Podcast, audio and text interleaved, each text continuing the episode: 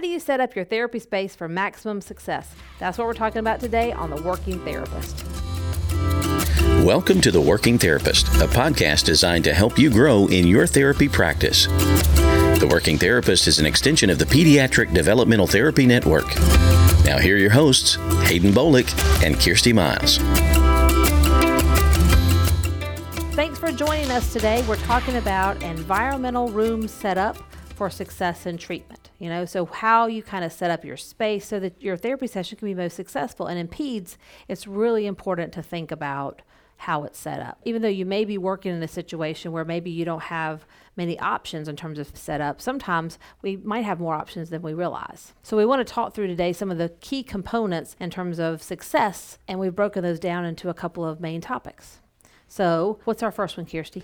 The first one um, that we think is really important is shrinking the room for joint attention. So, and this fits whether you're working in a big therapy gym or even in a smaller treatment room. Sometimes you even have to shrink that smaller treatment room because otherwise that child doesn't recognize you from the chair that's also in the room. Because when you get so far away, sometimes, and when I say so far away, it could be three feet, basically you just dropped off the face of the earth. So proximity, depending on that child, is really important. But I've said to many a physical therapist, because they'll say, gosh, well, the child's just running all over the gym and it's hard to get them to focus. And I'm like, well, you don't have to work in the gym. A PT or OT could easily take a two or three year old into a small treatment space, and maybe that's a better space for that child than the big, huge gym. And then sometimes vice versa for speech. Sometimes speech doesn't need to be in a small treatment space, and they do need to be in a bigger gym. So you got to think about the goals of the child and what you want to accomplish, but you also have to think about like the child's sensory system, their level of alertness,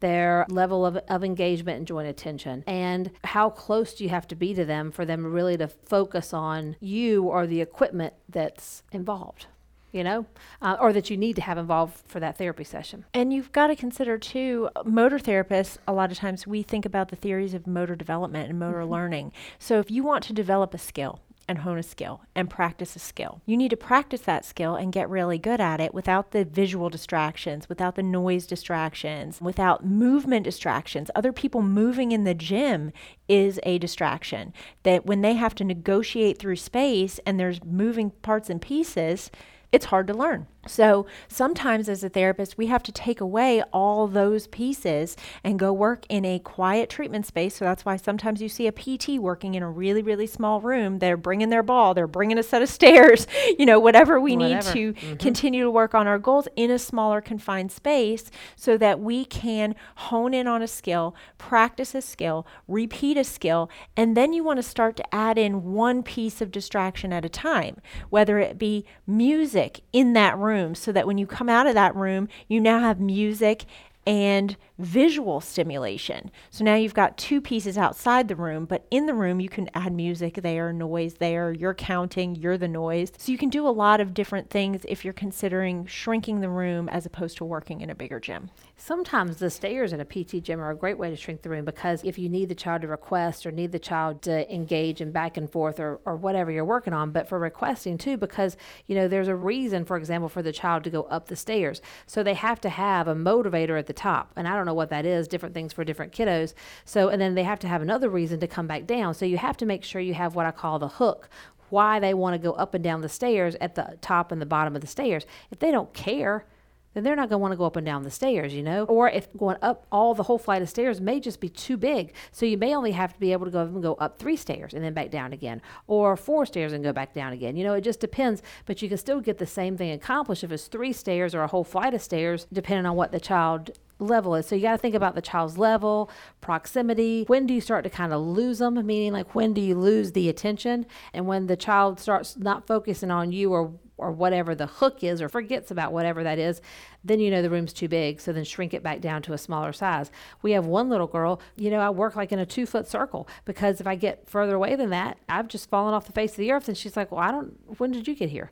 You know, I'm like, well, I was just here 30 seconds ago, but oh yeah, I got out of the circle. Hold on. So I've used that a lot. I've also used those play hut tents that pop up. So I've used those tents before and treated in the tent, not because I'm trying to lock the child in, but I had to get rid of all the distractions in the room. And not only did they need just the smaller space, but they needed me to take away the visual stuff too because they couldn't focus. I'll use the tunnels for that same reason um, for ball play Right. Yeah, that's so a that good idea. they only see me. Like the ball can only go to me. They can't throw it around the room. Right. It's only going to be able to come to me. right. And you're not going to go work on that tunnel with ball play forever. No. But eventually you'll take them outside of the tunnel, but that's where you got to start. no, once you set up the positive reinforcement of whatever is the motivator, like you're cheering for him, you know, working on the the positivity of him getting the ball to you, her getting the ball to you, then they start to link that and once they link that, then you can take the tunnel away and be like, "Okay, we have visual stim now and we're And we're Playing playing, ball. ball. That's right. Yeah. Otherwise, they'll never be able to throw that ball back and forth. It's just too much. It's just too many things. So you have to think about okay, what is my goal here? What do I want to achieve? What's the level of the child? How can they be most successful? Let me make my therapy plan based on that. Yep. The swing is also another good way to shrink the room, like a platform swing, because then your room's only as big as that swing. You can do tons of stuff on that. Mm-hmm. Not that you're trying to hold them captive or anything, but Well, you're trying to get the engagement piece Right. and you need the back and forth and the repetitions because Mm-hmm. that's how we learn. And so if we're trying to create more opportunities for repetition, that's why I like my bathtub. So Smaller that's the same spaces. thing. The, the bathtub totally shrinks the room.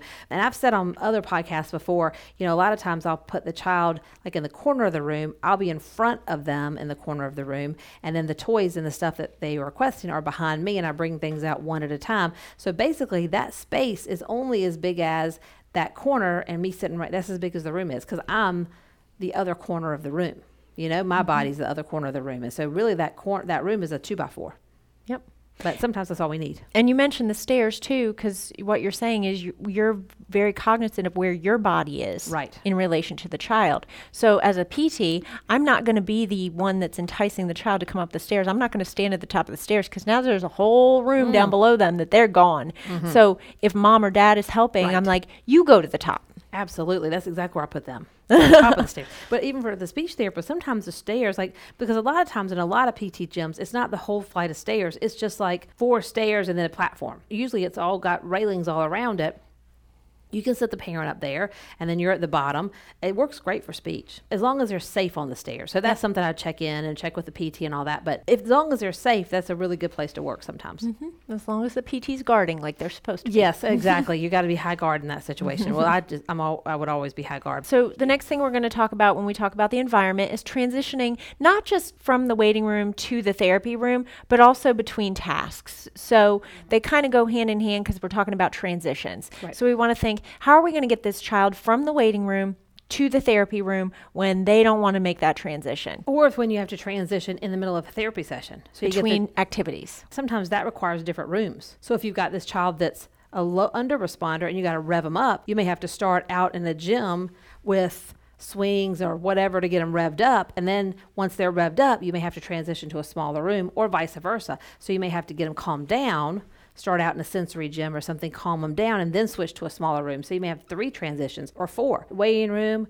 sensory gym, therapy room, back to the waiting room. So you have to plan for your different spaces. For transitions, I like to use transitional objects. Um, that might mean, you know, if we have to use the train that they're playing with at the train table in the waiting room, I'll bring it back cleaned after the session. Sure. but I might need that to get them back to the room. Or if I know that this is going to be a challenge, they really like the swing, they like the Lycra swing, I might bring that out and put them in the swing and pull them back or put it on the scooter board and use that to get them back to therapy. Haden, you and I, we have set up, we have shrunk the gym down to the point where when you enter the gym, we took all the mats and stood them up to make a little narrow hallway where you can't see the entire gym. We put a child in one of those Bilibo bucket seats Yep. and literally pushed her across the floor and into the room and it was beautiful. like a half egg kind of thing. She just scooted across. She just slid across the floor like a little bobsled.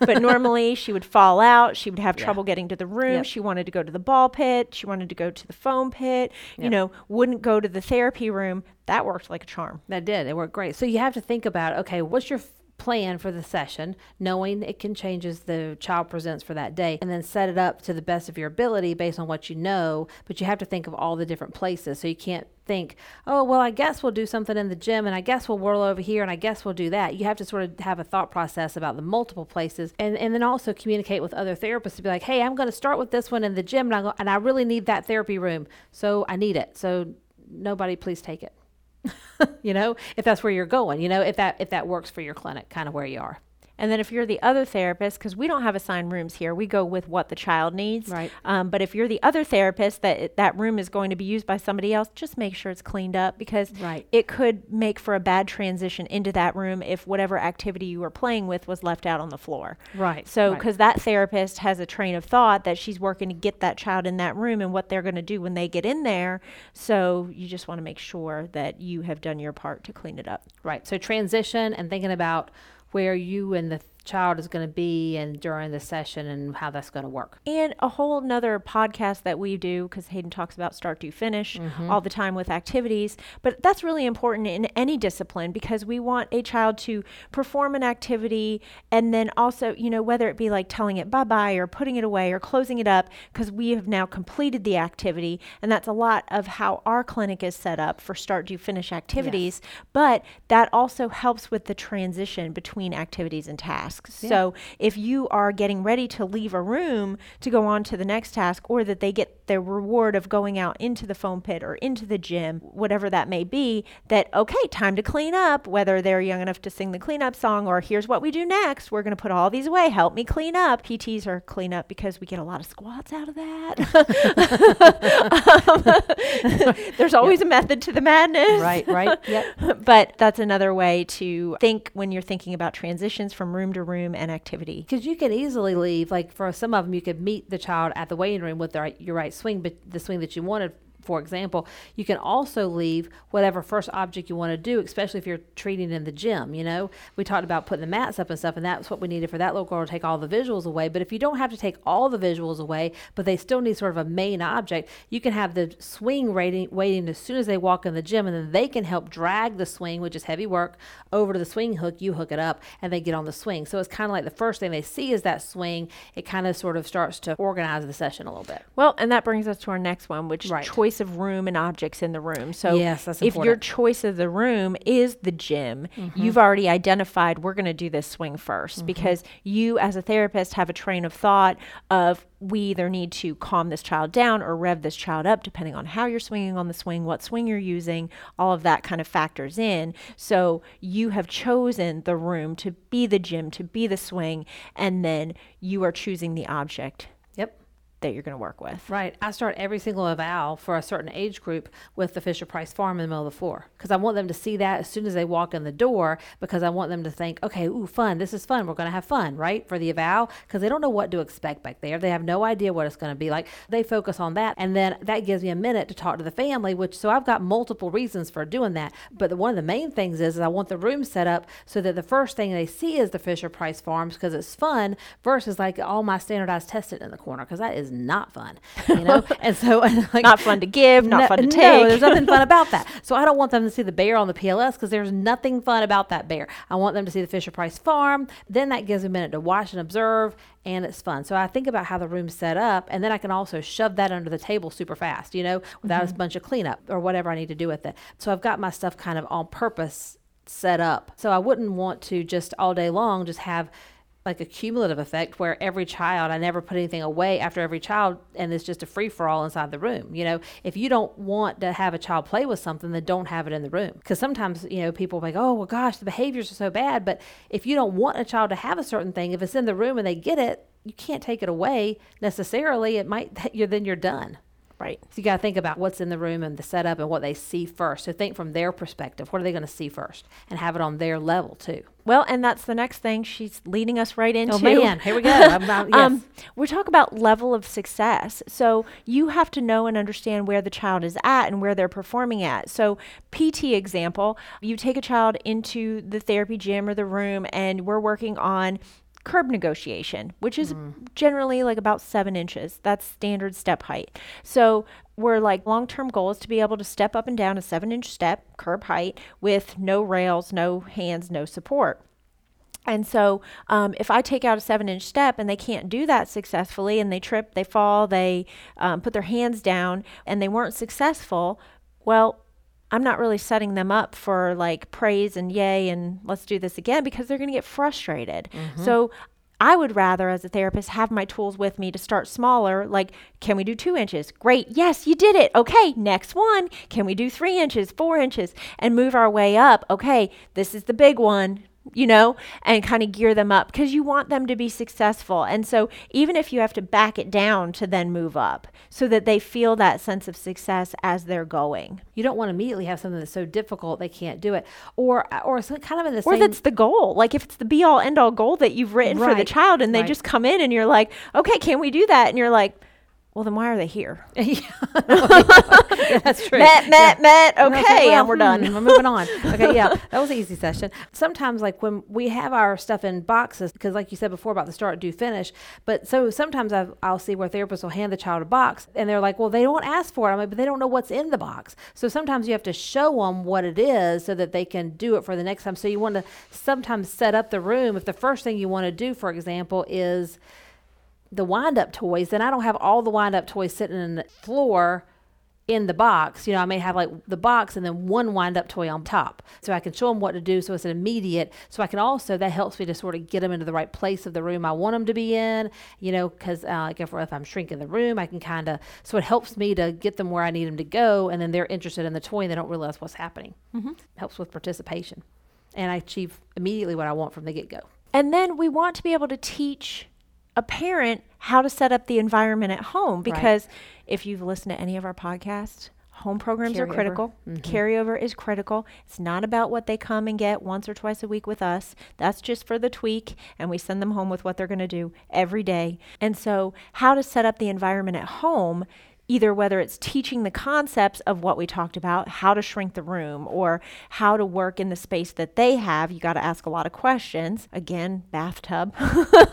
um, but also, for example, if I'm working on cruising, well, I wouldn't expect that a parent is going to have a therapy bench at home and I set up a therapy bench here and a therapy bench here, but I'm like, well, do you have a couch or a sofa in the living room? Do you have a coffee table? Right. Just do that with those two items. And here, let's move the toy from this one to this one. And then you're working on getting them to bridge between two objects. And I want you to set them up perpendicular like this. And, or next, we're going to advance it to set them up parallel, like how you have it set up, but we're going to move it closer. So now you're coaching the parent on how to set up their environment so mm-hmm. that they can do the home carryover, not expecting them to go out and purchase a therapy ball and a therapy bench and all this other stuff because my expectation is in a month they're going to be doing this and not need it. Right. A couple of Amazon boxes also work.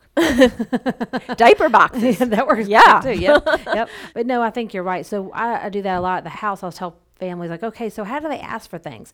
Well, all right, so let's not take all their toys and put them up too high or whatever, but let's take the toys they sounds bad they really love, and let's put them up out of reach so that they have to ask, you know, for things. Yep. So like a lot of the kids will want to do like movies or TV or something like that. Well, let's put the re- and they can work the remote themselves, right, on the TV or whatever. They can work them better than the parents can. So I say, well, take the remote and put them up so high so they have to ask for it. Or we'll take two pictures and put them on the fridge so if they ask for eat or drink, they're right there on the fridge. They don't have to go find them and look around the house. So we so you can set up, you can do small things in the environment to change and set the environment up without changing the whole flow of the house and everything. too. Right. That are pretty easy and quick doable things. Keeping it very, very simple, but promoting the carryover. hmm Exactly. I do think that is our role Yeah. to help with the environmental setup at home. Even though they're coming into clinic for therapy, I do think it is our role to step into that to be able to educate the parent on how they can do it at home and simply.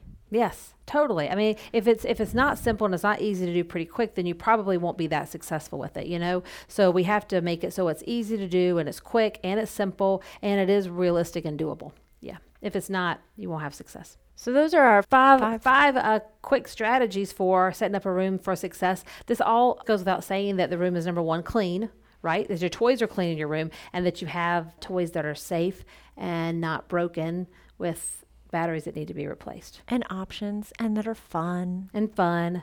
Yes, we have a lot of strong opinions about toys or equipment here. So there are other podcasts on theworkingtherapist.com that you can listen to about toys and equipment. You can also go to pediatricdt.com. That's our website, and then find a link to theworkingtherapist.com and find other podcasts about toys and equipment because we do tend to have some strong opinions about that. But oh, and we also have a podcast about things you don't want in your therapy room or therapy clinic. You know, we have that that strong of opinion, what you do want and don't want. But these opinions come from years and years of therapy and practice. So um, we share some of our reasons for things you don't want and why, because we've already made those mistakes. so we save you some time. You don't have to make them again. We already did it. So thanks for listening today, and we'll catch you next time on another episode of The Working Therapist. Thanks for joining us for today's edition of The Working Therapist, an extension of the Pediatric Developmental Therapy Network. For more information or to contact us, visit us online at www.pediatricdt.com. That's pediatricdt.com.